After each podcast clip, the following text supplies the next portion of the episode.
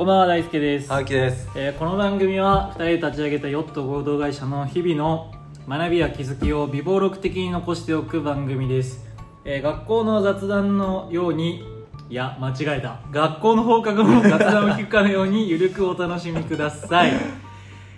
もう今日は疲れた。でもいつも間違えるじゃん。別に疲れたから間違えたんじゃなくて。違うよ。疲れたせいにしないで俺今日昼寝もしたのにこのオフィスで。あ そうだったんですね。今日ずっとずっと寝てた。知らなかったっす。あのたストップウォッチというか時間かかった時はいはいはい。1時間半でフラット。やばい結構いい時間寝てますね。しかもじあ俺いびきかかないんだけどもうちょ多分ちょっといびきかいてた。いやあ珍しね書いてなかったよ。書いてなかった。あなんだ夢か。はい厚みが来てます。よろしくお願いします。やっと出れた。やっと出れたね。やっと出れた。ヨット COO やっとヨヨット CO です。改めましてヨット CO の厚みです。なんかサイトリニューアルするときに肩書きも書くとしても、なんか COO とか入れたくないんだよな俺。なんかこの規模感でさ COO、CMO、CCO とかで言ったらさちょっと生きってるかって えでもでもさ役割はあった方がさ、うん。その営例えばホームページ見て営業かけてくれる人もさ、まあ確かに。だからどうしたらいい？じゃあ。いやまあ載せるしかないんじゃないだから言って。まあ役員は役員って書いてああなるほどね。そこの横になんか書くとか。ああ確かにそれでもいいかもね、まあまあそっちの方がいいかなとは思いますでもね、僕目線はテンション上がりますけどね。え？肩書きに左右される男みたいな。CO CO でちょっとテンション上がった最初のタイミング思い出しましたよマジで昭和の男だちょっとテンション上がりますよね。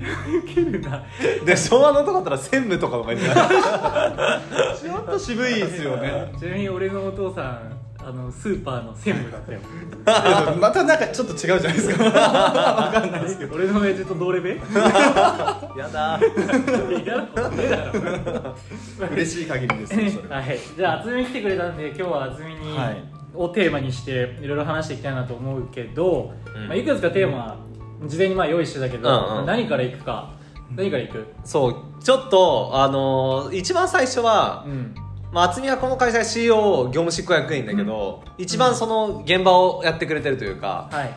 そうね。営業の最先あのトップに張ってくれてるわけよ、うん。でなんか渥美ってその、まあ背景で言うと俺の前職の時の大学生でインターンしてたあそう後輩なわけよ、あでその時は別になんか一大学生というか普通の、うん。うんだったのがまあ、うん。なんだろうそのあ1社目の社会人経験2社目の社会人経験経て、うん。えーヨットに参画してくれて、うで今期急にこうい営業ガーって伸ばしたじゃん、まあ成果すごかったもんね。いやありがたいですね。本当に。バケモンぐらい成果出したから、ね確かにありがたいが口癖になってるけどうさんくささ。はいやいや謙虚な姿勢は大事にしたい。だからななんてだろう。急なんか俺からすると最初からこんな営業としてすごい飛び抜けて成果出すタイプじゃなくて、はいはい。なんか途中からこう化けたなっていう感覚があるんだけあどーなるほど。じゃあインターン生してた時ともう全然違うんだ。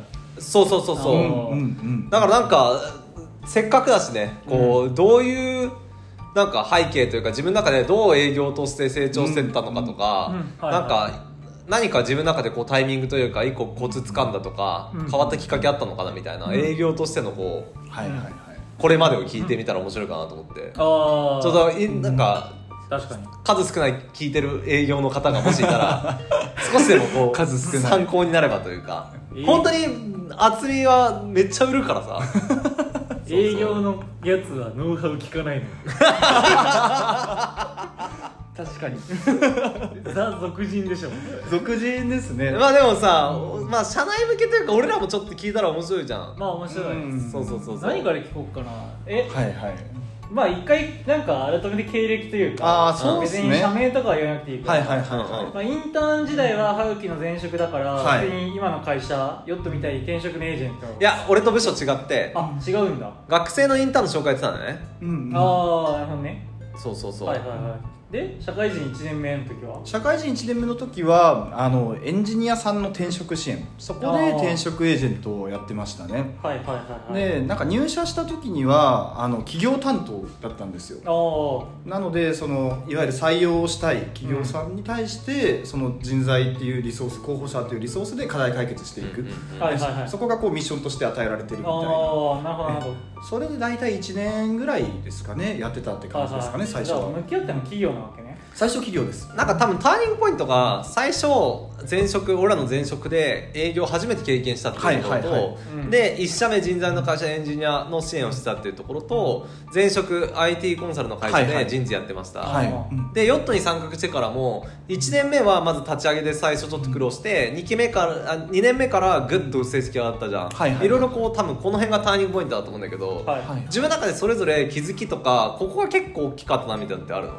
ああそうですね。まずそうですね。営業として成長できた、はいはいはいはい。ここでこれ気づいたとかそれぞれというか。でもやっぱ一番最初はその佐藤さんと一緒に仕事してた大学時代、そこであ営業って面白いっていうのを気づいたかもしれないあ最初から肌に合ってるなというか。そうですね、でこれも最初結構テレアポとかうんうん。やってたんですけど、やっぱり最初はそのコツであったりとか分かんなかったわけですよ。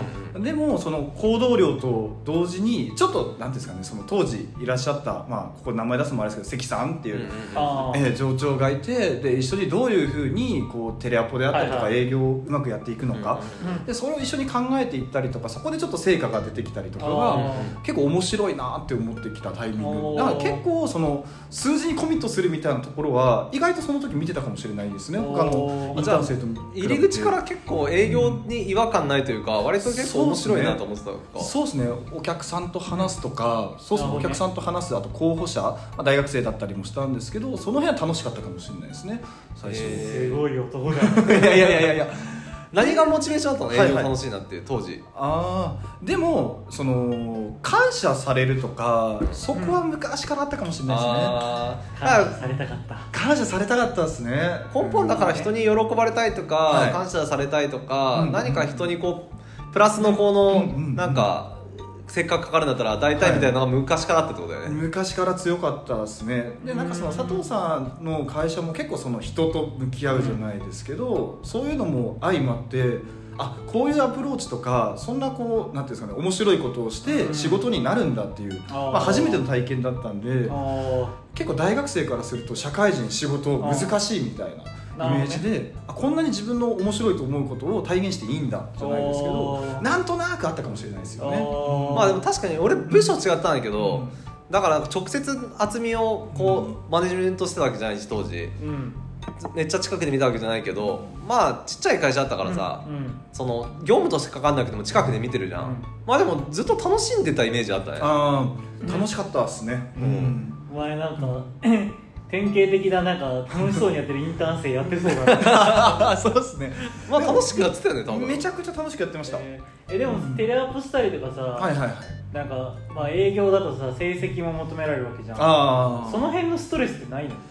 そうですね。その辺のストレスあんま感じてなかったかもしれないあですね。あそれはもうじゃあインターン生の当時から当時からでその新卒で入った会社も数字のストレスはあんまこういうの良くないかもしれないです。感じたことあんまりなくって。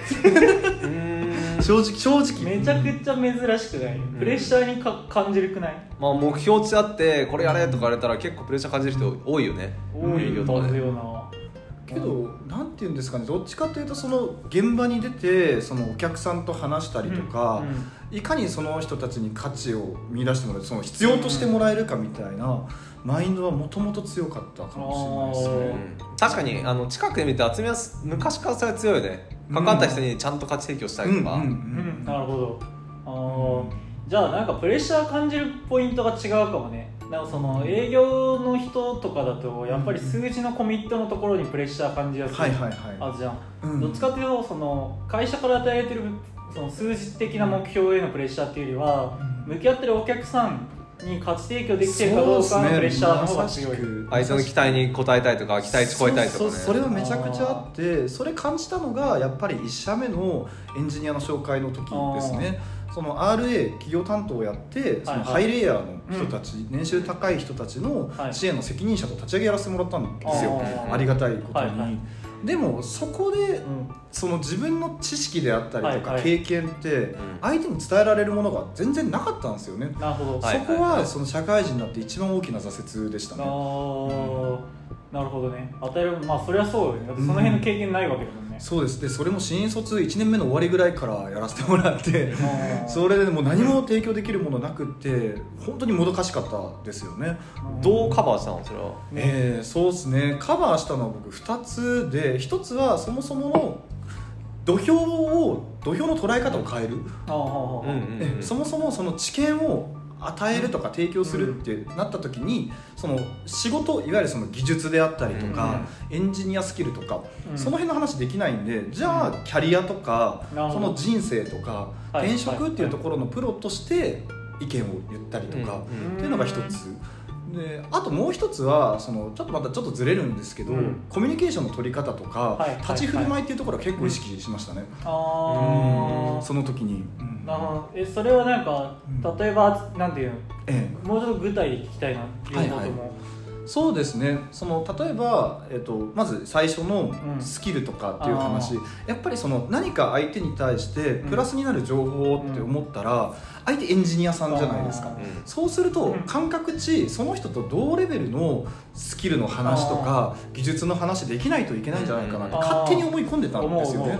どうしても、うんうん。うん。でもそれって結局その向こうの人の方が実際に実務の部分でも経験で叶うわけないと、うん。だったらその土俵を変えてその人の知らない転職の話とかキャリアの話とかそのそもそものそのなんていうんですかね人生の考え方であったりとか市場とか、はいそこに土俵をずらしていってそこのプロになるっていう。なるほどね。うんうんうん。だからじゃあ、まあ、例えばなんか類似の同じような経験とかスキル持ってる人が、はい。まあ、どういうキャリアを歩んでいるかの情報提供したりとかああそうですねそうですね。で転職の市場感って今こうなってるとかあそうですそうですそうです。あなるほどね。でその人がいる例えば、エンジニアとしての技術のマーケットだったらこの辺が伸びそうだとか。あーそうですそうですそうですそうあーでも確かにそっちの方がありがたいかもなむしろ。そうだよね。だってだ技術的なアドバイス。うん。本当はもとほん求めてないよね多分。そう思う。そうそうなんですよね。それに気づかされたっていうのはありますね、うんおっしゃる通り、でもまあそこに気づくみたいなのも根本のやっぱりその相手の期待に応えたいみたいなものがあったからこそ相手が何を本質的に求めてるのかみたいなのちゃんと考えてたのかもね1年目から。確かにそうですね。でそこそこからもっと、まあ、そこである程度その勝ち筋じゃないですけれども、提供の仕方としての勝ち筋自分なりのパターンっていうのが見えてきてもっとその業界であったりそのスキルっていうところを知りたいなって思って、はいはやっぱり自分がコンサルティングファームで IT で採用する側に立つともっと知見深まるんだろうなって思って転職したっていうのはありますね。ああなるほど。結構聞きたいのがさその1社目の段階。はいはいはい。1社目ってのはその俺らの大学生インターン生の時の会社じゃなくて新卒1社目の会社の時にはもう自分1個自分で営業の方ができてうんうんうん。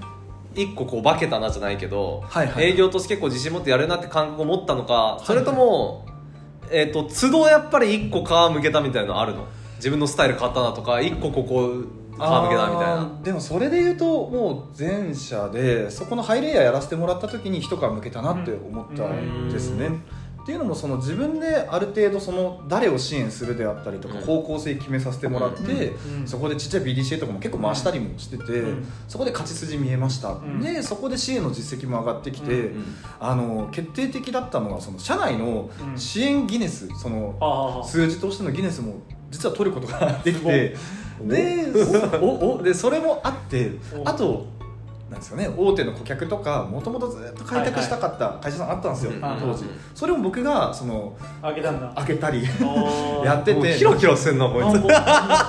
なので俺のまあ1年目と違えこい大好きだって半年休職してたからな。お前俺が。こいつでそこは自分の中でうわこれいけるんじゃねえかなって思ったのはもしかしたらあるかもしれないですね。なるほど。うん。成功体験もなんか合わせて詰めてるの結構いいよね。自分の勝ちパターンというか、ポジション取りも自分の中でなんかある程度こうなんか構築できて、しかもそれがうまいこと成功体験としてもああそうかもしれない。ですね多分なんかその経験は足りなかったにせよ、うん。根本のマインドは大学の時からちゃんとしてたなと思う。その顧客の期待値とか相手の期待値応えたいとか、うん。価値提供したいとか、でもなんか外から見ててあのー大学の時と結構多分1社目経験した後で厚みが結構変わったのが、うん。なんか自立したって感じが結構あって。ああそうかもしれないですね。割とこう大学の時はそうなんて言うんだろうな。そこの根本の性格ありつつも不安定だったわけよ、うんうん。メンタル面とか、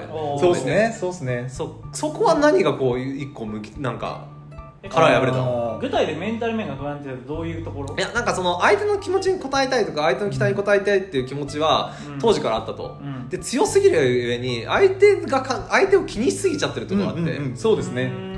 でなんかそこは自分持って自分のやりたいことが自分の意見言っていいのになみたいなのが結構あって気にしすぎだよみたいなとこあったんだけど。相手に合わしたりとか。そうそうそう。ですねそう。ですねそれが多分なんか1社目経験して、うんうんなんか成功体験積んだあたりから徐々になくなってってえみたいな。例えばなんか相手に合わしたりとか,、なんか相手がこう不安定な状態にある意味こうめちゃくちゃ共感しちゃって自分も不安定になっちゃったりとか。とか多分もしかしたらあったかもしれないし。そうですね。はいはいはい。そうそうそう。うん。例えば相手はこうしてほしい。でも自分はこうしたいけど相手に嫌われたくないとか、ああまあわかりやすいね、うん嫌われたくないしってなるとその相手に対して価値を提供したいっていうちょっと気持ち悪い精神がうん。逆に作用しちゃってそこにずるずる引きずま引き込まれてるじゃないですけど。いいやつだよ。お前。歯茎なんてお前あれない。なない。ですからね佐藤さんって気にしたことねえよ気にしてるわそれ変えた変えてくださったの佐藤さんですからねちょっと待てよそれを佐藤って誰だよ歯茎歯茎ですよでもさそれはでもさ俺と関わってたのが主に関わってたのは大学生の時じゃんでもなんか1社目を経験してから結構変わったなみたい。なのってそれは何それはそうっすねなんでしょうね。でもやっぱりその自分のそのなんていうんですかねスタイルっていうんですかね。例えばそのもう本当に良くないんですけど一社目ってあの誰にも何も言わせたくなかったんですよ。自分のこの営業のスタイルであったりとか考え方。だったら誰よりも売ればいいじゃんっていう考え。で何も言わせない。だからこそその社内の業務とか なんていうんですかその間接業務一切してなかったんですよ。たうんうん。はいはいはいもうその営業にだけお客さんだけ向いてればいいじゃん。社内顧客の顔は気にしない。なるほど。でそこである程度成果が出たっていう時にあこのスタイルでいいんじゃないかって。ああなるほどね。でもなんか一個まあ客観的にもだけど含めて自信がついたっていうのはあるってことだよね、そうですあ自分らしくあっていいんだなみたいな。そうですそうです、ん。そこでこれだけちゃんと成果も上げてやってうん。何も言わせない言わせないって言うとあれなんですけど、ん。そこであこれでいいんだって勝手に思っちゃってた。うん。当時はですね今は違うんですけど、うん。なるほど。だから気にしすぎてどっちかというとこう相手主主語で動きすぎるよりも相手のことも考えるけどやっぱり自分が主語で動いた方がやっぱうまく回るじゃんっていう成功体験積んだって話ね。そうですね。お客さんからはすごいこう感謝されたりとか、うん。でも自分のやりたいようにやる、うんうんでもその社内としてこういうことを本当はこう間接業務とかやってほしいですけど、僕はお客さんにだけ向いてたいでもそれはいはいはい。をその成果っていう形で表してるから何も言われない。はいはいこの世界観でちょっと自信がついたっていうのがあるかもしれないですね。うん。なるほどね。うん。間接業務やってる人たちプロしてることだですね、なるほど。当時はですねまた変わったんですけどねえそこからは。逆にその1社目で成功体験積んである程度基礎はそこでできましたと、はいはい。えヨットに参画して多分役員みたいな形で入るの初めてじゃん。初めてです初めてです。でやってみてそうなんていうんだろう。その当時の1社目よりも営業スタイルで変わったことってある？めちゃくちゃ変わったことあります。ああるんだね。ありますあります。それはうん。大きいのはそのなんて言うんでしょうね。自分これまでってうん。営業なんで売り上げを上げたいとか、感謝されるそのためにも売り上げだっていうちょっとマインドがあったわけです、うん。なので、まあ、言ってしまうとどうしてもその売上第一利益第一って考えてたところを今この役回りってうん。ある種役員で、うん。その業務面全部任せてもらって、その企業さんの接種なり、その候補者の接種なり、全部ゼロ一でやらせてもらってるじゃないですか、そうするとなんか考えが僕はそのある種バイネームで仕事をしなきゃなとかバイネームで仕事したいなっていう気持ちにどんどん変わってきてるんですよね。肩書きがなくなったからこそ、ん。まあうん。なんていうんですか試したいっていうんですかね、うん。でそうした時にこれまでってあくまでも肩書きのある組織の中の自分でお客さんを見てたからこそ、うん。こうしある種めちゃくちゃよくないですけど商材みたいな見方とか多分してた時もあると思うんですよね。はいはい。その組織と組織にいる人間だったからこそ。でもそこから出たい出たいと思ってたんですけどその出るっていう感覚も分からなかったんで、それが今変わったなって思っていて候補者とか企業さん見る時も対個人で見るようにうんなるほどね。なんかコミュニティっていう概念が良くも悪くも広くなったなって思います。うん。うん。あみんな共同代表で一緒に仕事するみたいな仲間ですみたいな、ーはいはいはいはい。その感覚でいろんな人と会ってる気がしますね。ああそそれめっちゃいいな確かにね。まあ言ってることは分かる。あ分かる。言語がむずいけど、うん。むずいけど分かる、うん。そうね。うん。むずいな。まあある種その肩書きというか、まあ、肩書きと自分自身が完全に同体一心同体になったわけよ、ああそうですそうですそうです。ヨットのあの坂本っていうよりは、うん。なんかこれまでもあれじゃん前職の坂本ですって言ってたけど、ん。ヨットの坂本ですでもないわけでしょあ今そうですそうでです。そんなイメージですね。自分自身がヨットっていう会社だし会社自体も自分自身だし。そうですそうです。うわ言語がむずい。でもそれはわかる。多分前回俺が話してたと似てるよね。あのなんだっけあのさ、なん起業した理由のところでさあのせっかくいろんなこう社員とかさ、うん。あの社内の人とか、うん。クライアントとつながってもさ個々人でつながれないな会社で肩書きっていう感覚と多分近いよね。そうですねそうですね、確かにね。そうね。近いかもな。なんかその関係性とか人脈とか別にそのうん。目的だの手段なのでいろいろ言われることはあると思うんですけど言ってもそこの関係性から何か生まれたりとか、その感覚がひしひしと伝わってくるじゃないですけどん。一組織人の時よりも、はいはいはいはじゃあその可能性かけて面白いことをなんていうんですかアンテナ張って嗅覚うん。研ぎ澄ませてっていう方がいいんじゃないかなと。思ってううん変わってきてるのかなと。思ったりはしますよね。いなるほど。面白いな。こいこいつインタビュー向いてんな。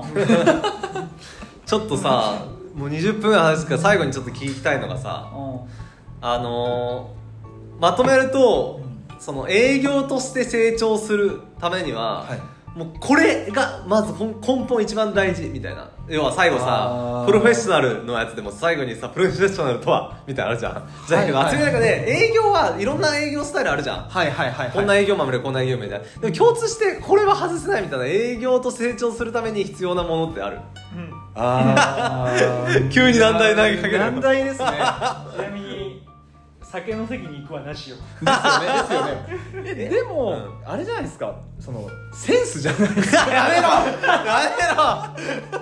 やセンスっていうのは違くってそのセンスってみんな持ってると思うんですよ。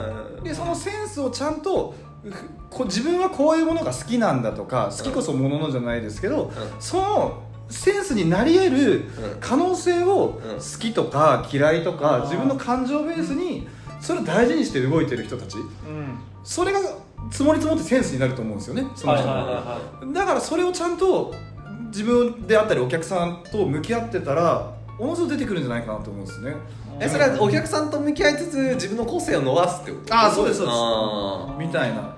でもさっきまでの話のので言うと、どちらかというとやっぱり相手に合わせてっていうよりは自分は自分の土俵は大事にした方がいいわけだよねああそうですね。そうだよね。だから最初の大学生の時の相手を気にしすぎもよくないし、うん。うん。だから相手にまあ自分自己中心でもね、うんダメだし根本のマインドは相手に価値提供したいっていうのがありつつ、ね。ただ自分としてのスタイルを確立していくってことなのかそうですそうです。なんかプロフェッショナルじゃないですけど向こうも結局それを求めてきてるわけで、うん。御用聞きになっちゃダメだと思うんですよね、うん。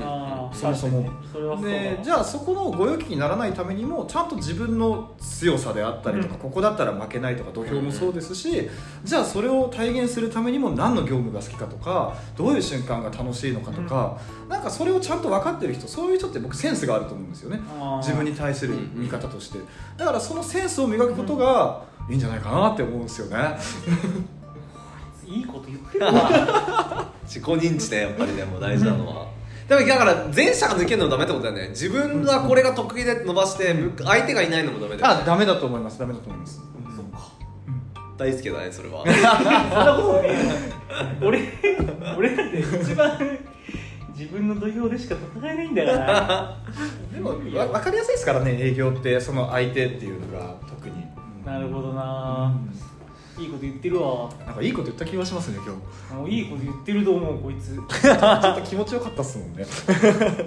こいいんだよ男だからね。そう。ありがとうございます。三髄編ね。三髄編三髄編の方が男ね。三髄編のけえなオッケーちょっと今日はまだまだ聞きたいことあるからね。一旦ね営業についてね。営業としてなぜ成長できたかっていうのはここら辺にしておきましょう。はい。